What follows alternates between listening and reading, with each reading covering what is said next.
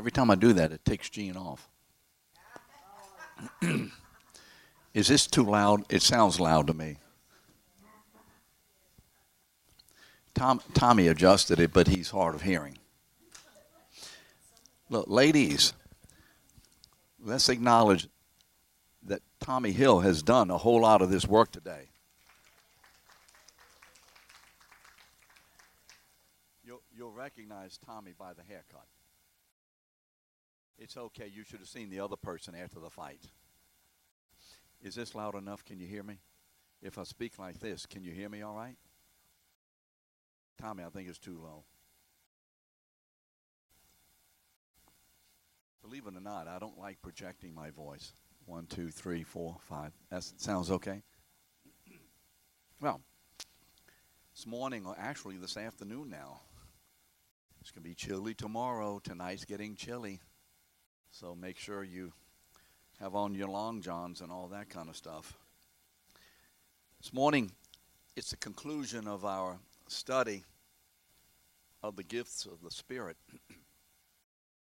and so, just as a reminder of these gifts that are mentioned in 1 Corinthians, let's read 1 Corinthians 12, 4 through 11 together. It's in your notes, so I just I really just gave you the notes I have. I'm just going to follow. You can follow along with me on these. And as I read the scripture, 1 Corinthians 12, 4 through 11,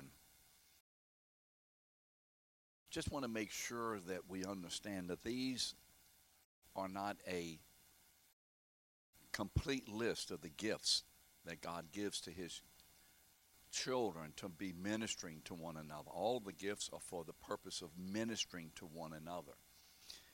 There is a list of gifts in other places.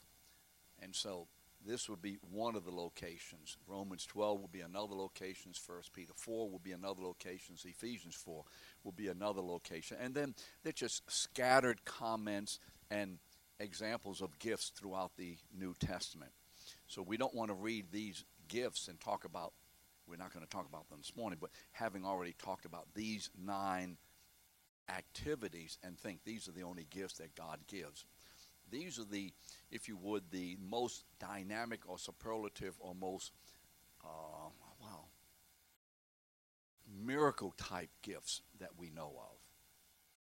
And these are the ones that will catch people's attention sometimes more than the others. They necessarily should not, but typically they do. So Paul is writing to the church in Corinth, and what he's doing, he's explaining to them the gifts, and he's telling them this in such a way not to discourage them in the use of the gifts, but as we go through 1 Corinthians on Sunday morning, those of you who come to church on Sunday morning, you'll find he's wanting them to use the gifts and in an appropriate way so that the purpose of God in giving the gifts is achieved rather than just hey, I have a gift and let me just use it. Let me just use it anyway. So 1 Corinthians 12, 4 through 11. Now there are a variety, there are varieties of gifts, but the same Spirit. Now I don't want to go through this word for word. I really don't. But do notice this because this is an issue that sometimes we find among ourselves as human beings. I have a particular gift. That doesn't mean my gift is better than yours or less than yours. My gift is given to me by the Spirit. You have gifts, and your gifts are given to you by the Spirit. And God gives these gifts to each of his children as he determines, as he will use them to glorify his name. So, varieties of gifts, but the same Spirit. There are varieties of service, but the same Lord. There are varieties of activities, but is the same God who empowers them all and in all. Just one, one more comment. I just can't get through this without commenting. You see the three persons of the Trinity mentioned here. In verse 4, the Spirit. In verse 5, the Lord. Who is that? The Lord Jesus. And in verse 6, it is the Father or God. So already Paul is anchoring the, the purpose of the gifts and the power of the gifts in God's Trinitarian nature Father, the Son, and the Holy Spirit. Verse 7 To each is given the manifestation of the Spirit for the common good. not for personal good, but for the common good. To one is given through the Spirit the utterance of wisdom, and to another the utterance of knowledge according to the same Spirit. To another faith by the same Spirit, to another gifts of healing by one Spirit, to another the working of miracles, to another prophecy, to another the ability to distinguish between, between spirits, to another various kinds of tongues, to another the interpretation of tongues. All of these are empowered by one and the same Spirit, who apportions to each one individually as he makes the decision to do that. so, what I want to do this morning, and I just really kind of want to just flow through my notes as I have them here, just to make sure I say what I want to say rather than doing what I normally do is walk around and then hopefully come back to my notes at some time or another. I want to conclude this study the way I began it by reminding us of God's purpose in the gifts. You've had various people share about the various gifts, and so hopefully that has helped. It may have left questions, it may not have covered uh, all the uh, gifts because you weren't here sometimes, whatever. But here's the basic issue I think is most important in this. It's why does God give the gifts? because God's purpose has to do with touching our motivation to either want the gifts, and hopefully we will want them because of God's purpose in the use of them, and not only wanting to be used in one of these gifts or more than one of these gifts, but then to pursue the use of these gifts. So each believer has been given, first of all, every person who is a child of God, who has been forgiven, every person who has understood that God has sent his son into the world to pay for our sins and that God has laid upon his own son all of the sin of all of his people and that Jesus died at the cross and when Jesus died at the cross Jesus said it is finished it is a commercial term which means the sin that I'm paying for, which is all our sin, is completely paid for. No one else, under any circumstance and in any way, can pay for even one sin. In other words, we can't, through our good works, pay something that we have done to get forgiveness from God. Why? Because you see, the Bible says the soul that sins must die. And so, in order for you, if you would, to even begin to try to pay for your own sin, to make restitution for your own deeds, you're going to die because that's the promise of God. So we see that Jesus has died on the cross to pay the full price for all our sin to set us free from any condemnation. And the person who sees that and understands it and desires, I want to be forgiven by God, there's that heart desire. I receive this. I embrace your work on my behalf. I embrace your work on my behalf. Thank you, thank you. Yes, that person becomes a child of God because the Holy Spirit is the one who is working that desire, that activity, that decision in us. So when I say each believer has the gift of the Holy Spirit, we began this life of believing in Jesus Christ by God giving us his Holy Spirit. So what does Romans 5 5 say? For the love of God has been poured out in our lives by the Holy Spirit who has been given to us. So, first of all, and primarily, the gift of God to each of his children is the gift of his Holy Spirit. Every believer has the Holy Spirit. It's not someone you're going to get. Every believer already has the Holy Spirit. Now, why does God give us His Spirit? I just put two or three things down here.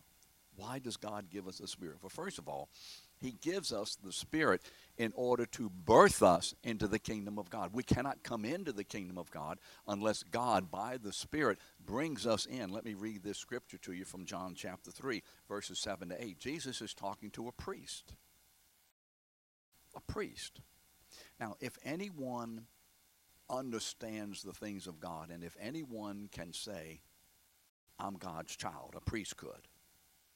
I think the priest fulfills the obligations, if you would. But Jesus is talking to a priest. And this priest has misunderstood God's work. Because you see, he thought that in order to be a person of God, he had to obey certain regulations, participate in certain activities, ceremonies, and then he would hope that he would be a child of God. And Jesus said it doesn't work that way. So look what he says in verse 7. But by the way, in verse 3, he's already said, You must be born again. So in verse 7, he says, Don't be marveling that I said to you, You must be born again. The wind blows where it wishes, and you hear its sound, but you don't know where it comes from or where it's going to go.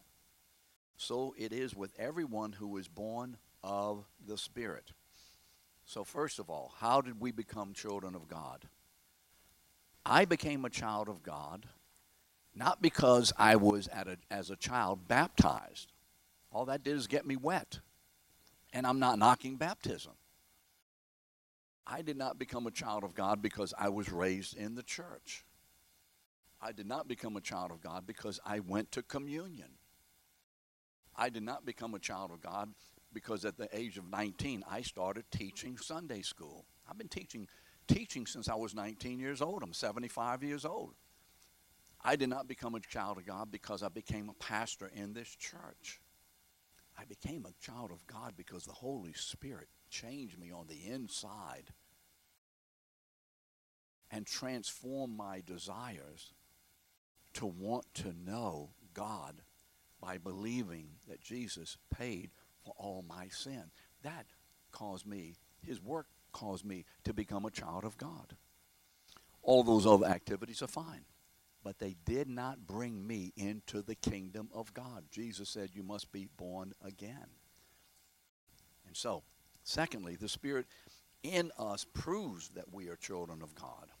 What do you mean? How do I know I'm a child of God? Romans 8:16. The Spirit himself bears witness with our spirit that we are children of God. On the inside, I know that there's been such a change of fellowship and relationship with God. Before I just God was over there and I knew something about God and you know a few things here or there. But then when the Holy Spirit entered my life when I was born again by the work of the Spirit God became a very very close personal intimate relationship and fellowship I began to know this person named Jesus in a personal way Third, the Spirit of God manifests the life of Christ in and through us. John 15, 46, Jesus is talking to the disciples and he says, The counselor, in, in John chapter 14, 15, and 16, Jesus gives the Holy Spirit two or three different titles as to his function. One of the functions of the Holy Spirit is a teacher. One is a paraclete, in other words, a companion. Another is a counselor. These are just the various works or ways that the Holy Spirit moves in us. And so in this particular verse, he's called the counselor. In verse 15, uh, chapter 15, verse 26, here's what Jesus says about the Spirit in me, the Spirit in you. And listen to this, very, very important. When the Holy Spirit or the counselor comes, whom I will send to you from the Father, the Spirit of truth who goes out from the Father, he will testify about me. So, what is the function of the Holy Spirit in me? He makes the person and the work of Jesus personal and alive in me, and he begins to make the person and work of Jesus alive through me. And this we'll begin to see is done partly through the gifts. So, what is the Spirit's testimony of Christ?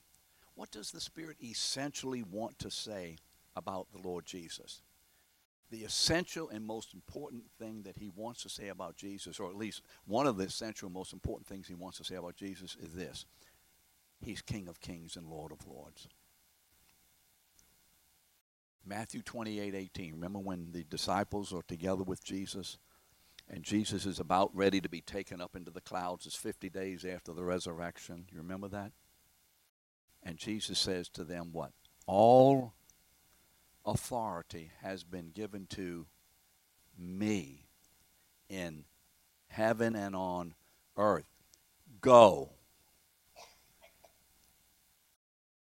Go. Now, I didn't put the rest of it there, but what do you think the go relates to? Go and manifest that all authority in heaven and earth has been given to me. So that your life and your life and your life and your life and my life may be a display, essentially, that God the Father has sent his Son to pay the price for all our sin at the cross. That Jesus died and was buried, and on the third day he rose again. And when he, when he rose, he was exalted into the heavens and sits at the right hand of God the Father. And the Father has given all rule and authority to his Son.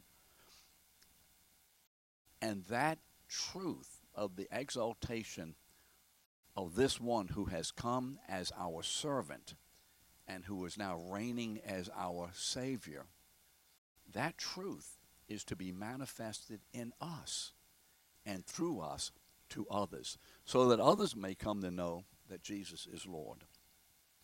So, how does the Spirit testify to the exaltation, you know, to the crowning, to the rule of Jesus? There are two particular ways. The first way, or the first way, one way is the Holy Spirit develops in us the very character of Jesus. The very character of Jesus. You'll see that if you were to turn, you don't do it today, but you can look it up. I think I gave you Galatians 5 22 and 23.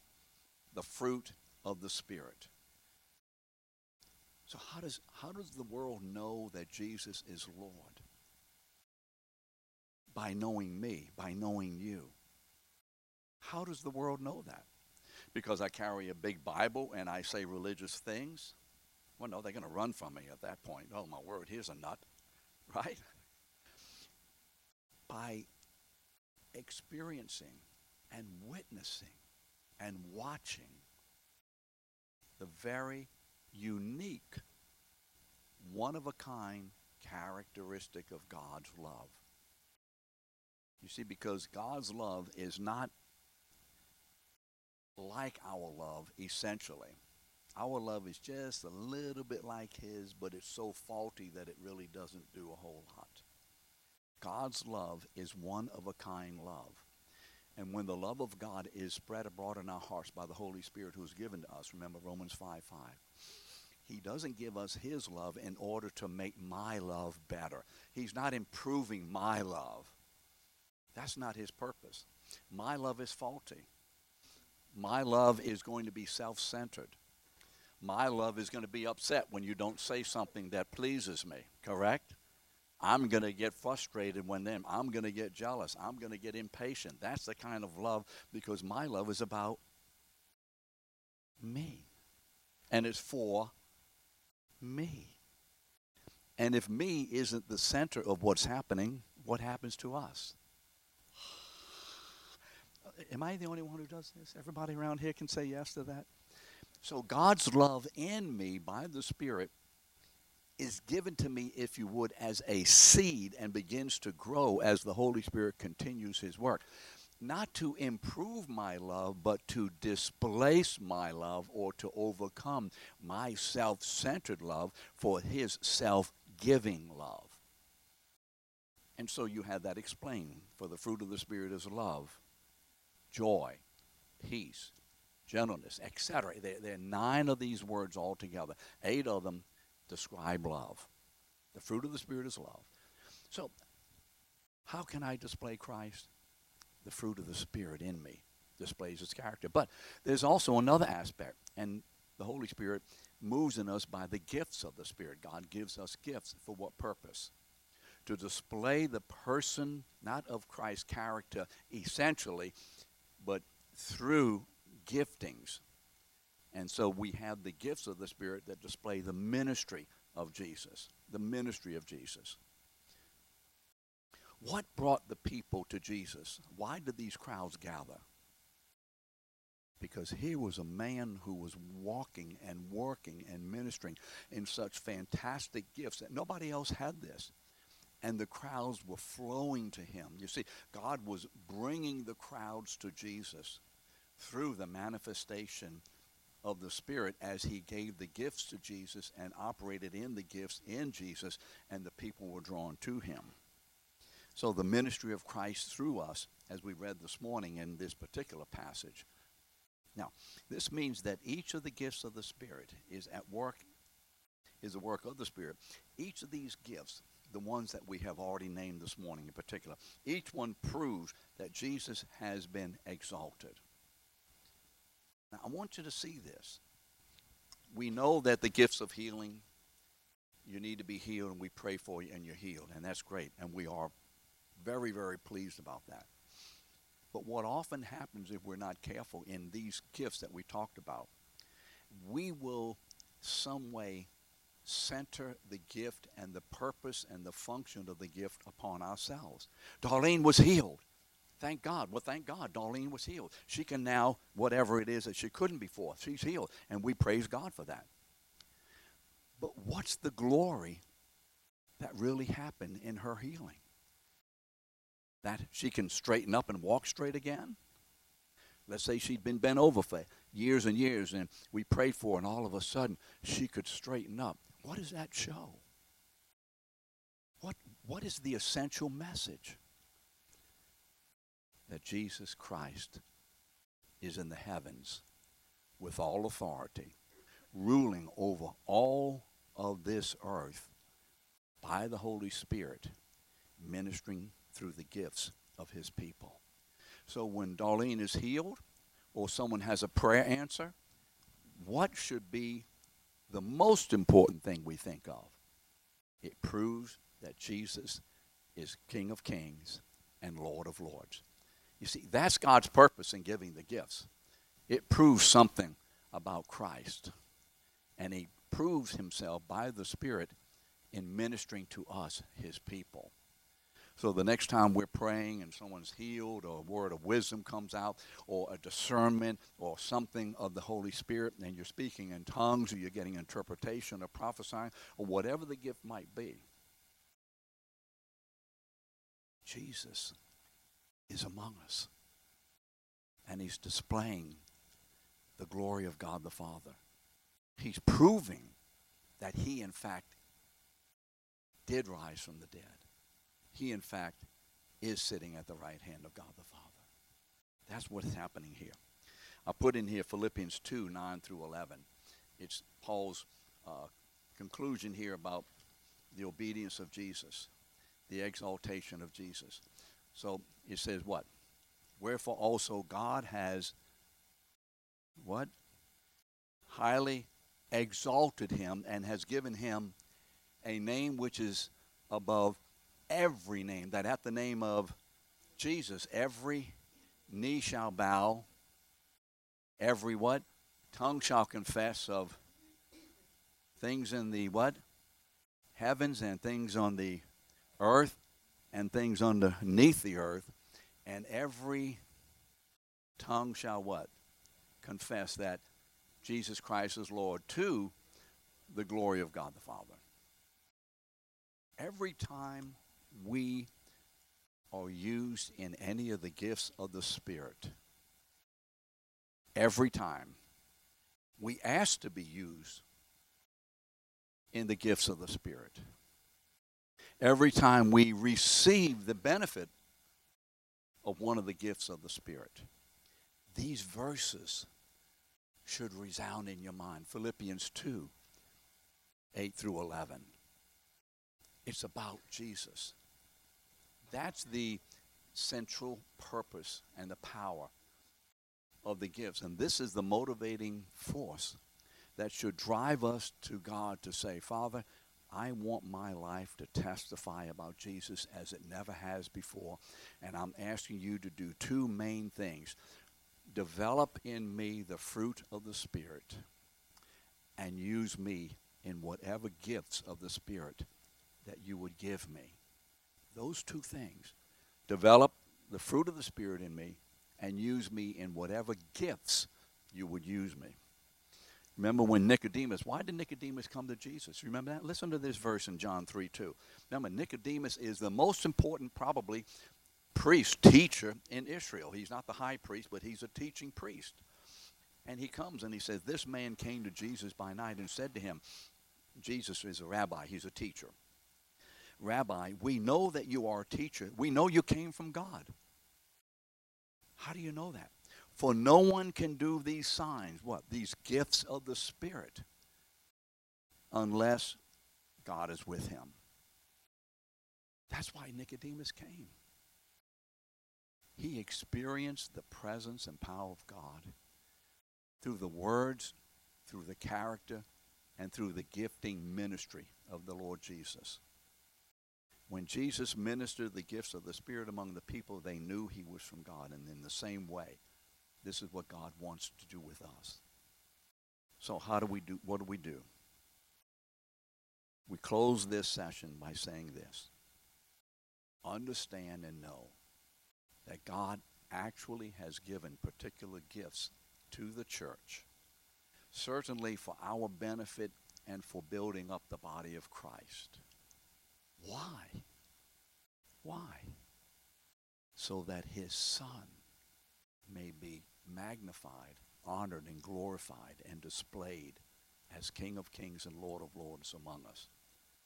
So, should I desire to be used in any of these gifts? Should you? Do you want to magnify Christ? Do you want to be a better servant? Do you want to glorify God? If you do, then you want one of the gifts, at least one, and perhaps as many as God will give you. Will I pursue the gifts and say, Father, you know, I want to be used in gifting because I want to manifest Christ. I want my, my, my I want my life to prove Jesus is Lord. I want to be using the gifts. Would you grace gift me by your Spirit? Don't ask a particular one, say, I want that one, accept that one. I don't want that one. No, as the Holy Spirit will. Remember when you, were, you had your kids and they want everything except those green things?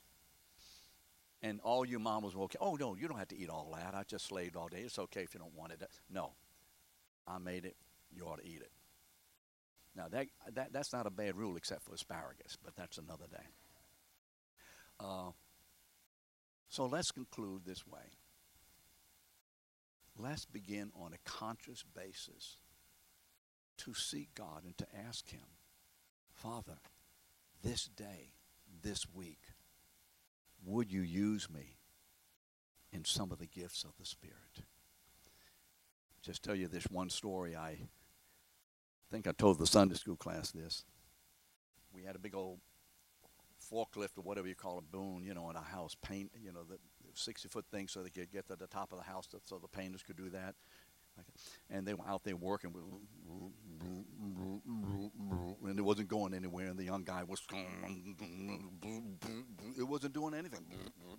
So I got home and I said, What's happening? It's not working. Well, I, being the super spiritual man that I am, got upset. Right? We're going to have to pay all this money for this thing to sit here for two days. It's not going to be able to be used. And so here's my thinking. You wait until Monday morning. I'm calling the business. I ain't paying for this. I've already decided what's going to happen. You didn't know I was this spiritual, did you? Gail, you didn't know this? Oh, I'm this is why I'm a pastor. I'm super spiritual. I'm on top of things. And so the Lord says, Put your hand on it and pray that it work. Because these two guys need to see I answer prayer. This is just two, four weeks ago. So I said, guys, I'm going to pray that the Lord heal the machine. Walked over there. I didn't yell and scream, but just, you know, Jesus, however said it, please heal the machine. What? Whatever. Went back inside. Came outside a few minutes later. Mm, it's working. Oh, what a great pastor I am. What a great God is He that He would display the glory of the risen, ruling, returning Savior through us. That's why you want the gifts of the Spirit. Amen. Amen.